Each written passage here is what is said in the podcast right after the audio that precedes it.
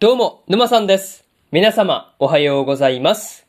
今回はですね、箱詰め交番女子の逆襲の第9話の感想ですね。こちら、語っていきますんで、気軽に聞いていってください。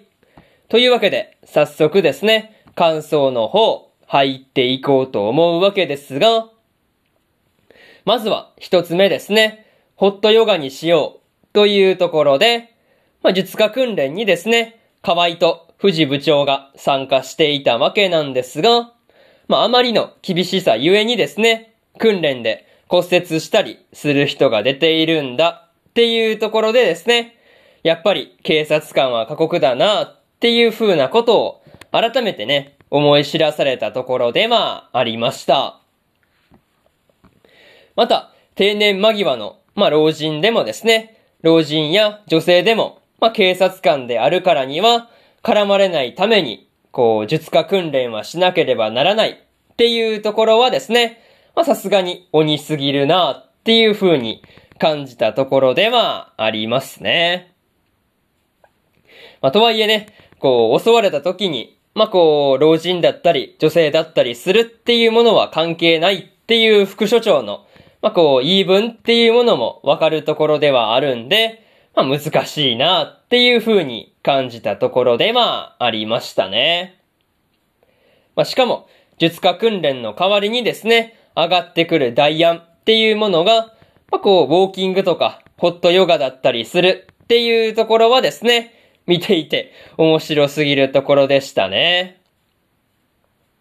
まあ、にしてもね、藤部長が、まあ、百姓がですね、お代官に慈悲を請う感じのコントを始めていたわけなんですが、まあ、そこで、河合に無茶ぶりをしたりとか、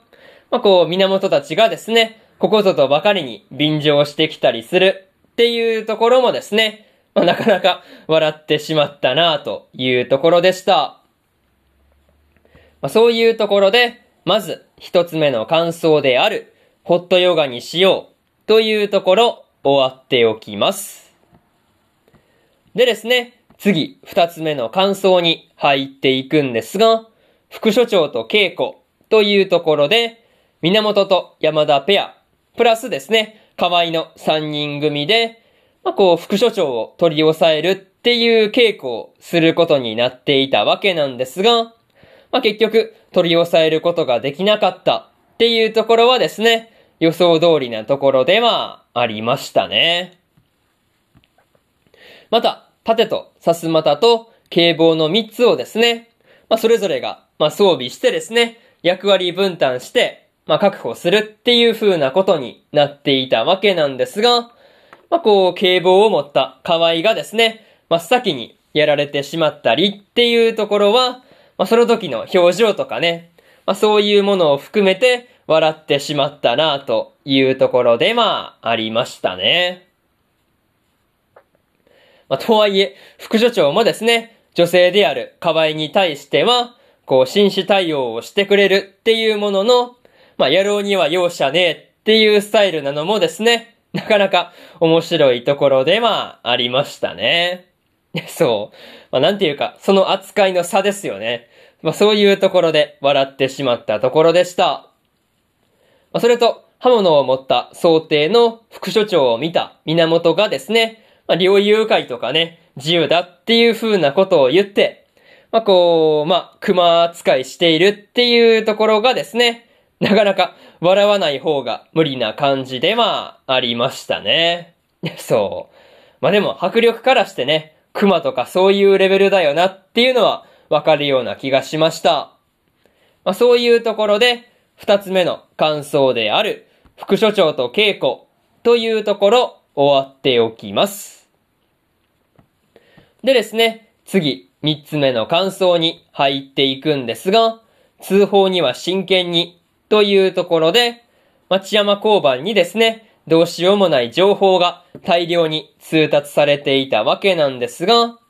まあ、こう、どんな通報であってもですね、真剣に向き合う必要があるっていう藤部長がですね、なかなかかっこいいなぁと思ったところでまあ、ありますね。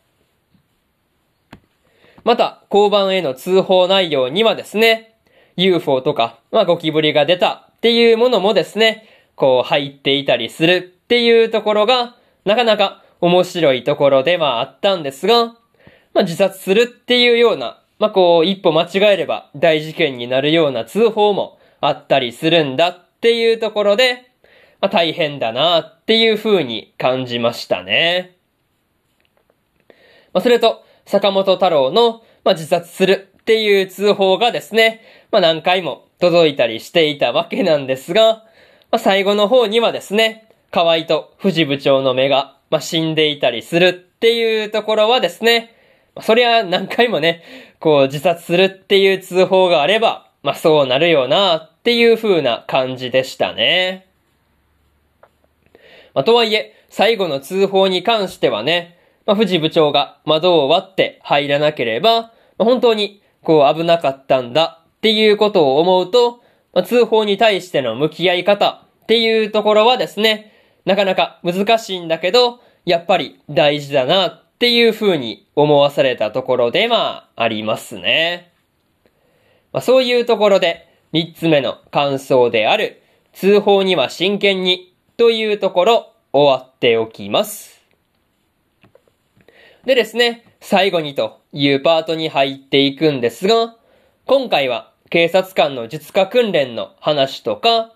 町山交番への、まあいろいろな通報ですね。まあそういう話があったわけなんですが、まあ本当に昼も夜も休む暇がなくて大変だなっていう風に思わされたところですね。まあとはいえ、最後の坂本太郎がですね、ま、本当にラストは首を吊っていたっていうところはですね、河合の言う通り、朝のパトロールに切り替えていたら、まずかったんだっていう風に思うと、まあ、ヒヤッとするところでしたね。まあ、それと、交番への通報には、バカバカしい内容もあれば、まあ、そうじゃない場合もあったりするっていうところで、まあ、見分けるっていうところが大変そうだなと感じましたね。まあ、とりあえず、次回の話では、河合と藤部長がですね、どんな事件と向き合っていくのかっていうところを今から楽しみにしていようと思いますというところで、今回の箱詰めのですね、第9話の感想の方、終わっておきます。でですね、今までにも第1話から第8話の感想はですね、それぞれ過去の放送で語ってますんで、よかったら過去の放送も合わせて聞いてみてくださいという話と、今日はですね、他にも3本えー、日本更新してるんですが、まあ、失格門の最強賢者の第8話の感想と、オリエントの第8話の感想ですね。この2本更新してますんで、よかったらこちらの2本合わせて聞いてみてくださいという話と、